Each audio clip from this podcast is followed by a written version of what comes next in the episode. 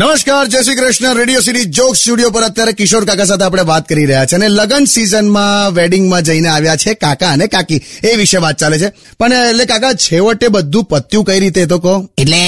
ઇજ્જત ગઈ ને એટલે અધવચ્ચેથી પછી આવતા રહેવું પડ્યું એમ મારા આ પાર્ટિસિપેશન ને છે ને આ ઇન્સલ્ટ ગણે છે ઇન્સલ્ટ એટલે પણ તે સંગીત સંધ્યામાં લોકો ફરમાઈશ ગીતો ગાય ને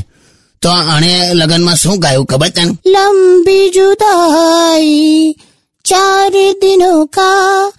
સાથ રબ્બા એટલે મેં કીધું કે બંધ કલા આ ના ગવાય તો કે शीशा हो या दिल हो आखिर टूट जाता અલા આવું બધું હવા વર રાજા અને છોકરી જોયા જ કરેલા એકબીજાને લોકો તાળીઓ પાડતા હતા ને તો શાંત થઈ ગયેલા ટોટલી એટલી શાંતિ હતી ને કે બહારના જનરેટરનો અવાજ અંદર સંભળાતો હતો હવે જે યાદ આવી એ રીતે ગાયું યાર એટલે લોકો મને પૂછે કે આ તમ- કે એક્સક્યુઝ મી તમે કોની સાથે આયા છો હું તો એટલો ગભરાઈ ગયો મેં તો કે આ જે ગાય છે ને આ પૂરી વણવાવાળી બાઈ છે તોય પૂછે કે કયા પક્ષની છે મેં કીધું અપક્ષ આવું બોલવાનું મારા જ ફેમિલી વાળા બધા હતા ખબર છે ને આ તો બેકાર ફેમિલીના તારો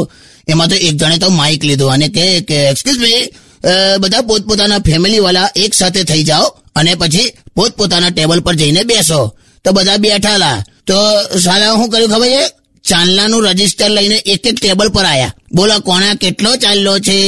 અને જે પ્રમાણે કવર આપે ને સાલા એ પ્રમાણે લોકો સામે જમવાની કૂપન આપતા હતા તો એકસો એક નું કાઉન્ટર અલગ બસો એકાવન વાળાનું કાઉન્ટર એકાવન વાળાનું તો ખાલી દાળ ભાત જ આલે અને એકવીસ નું હોય ને એકવીસ એ તો સીધા બહાર સુધી મૂકી આવતા હતા લા. ઉપરથી થોડા પૈસા આપીને કે ઘેર જતા રહો જાઓ તો તમે કેટલા આલ્યા બસ જો એમ સમજ ને મેં લીંબુનું શરબત પીધેલું બસ એટલે એકત્રીસ આલ્યા રે સિકંજી તું ગીત વગાડલા કંજૂસ પતિ કોઈ મીંઢળ છોડાવું મારા હાથનું કઈક સારું વિચાર તારા નાથનો એની જાતનું ઓપરેશન કરાવો દાંતનું બે ચાલ ના હવે પ્રાસે નહીં બેહાડે છે અત્યારે બધી ચાલ ના ઘેર ચાલ ના હું તો ચાલ્યો લા ચાલ. તું ગીત વગાડ લા ચાલ ગુડ નાઇટ હા મોર્નિંગ થઈ હા એ જે હોય યાર ચાલ ભાઈ તું ઉભી થા હા ચાલ